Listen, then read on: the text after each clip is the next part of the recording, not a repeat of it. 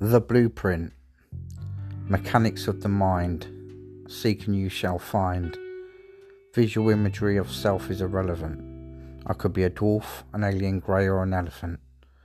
As far as I'm concerned, I'm faceless. What I look like has no basis. My physical appearance is clearly absent. My presence of being is all seeing. Behind the mask is where I like to bask, bathed in light, yet hiding in the shadows, juxtaposed. You don't need to see me to feel me. A lone voice speaking from within the darkness, playing with words, toying with them, wrestling them, gently coaxing them to comply to my creative vision. Absorb, digest, and ponder on. I don't want the physical presence of my being to be a distraction, as I don't regard it as the main attraction.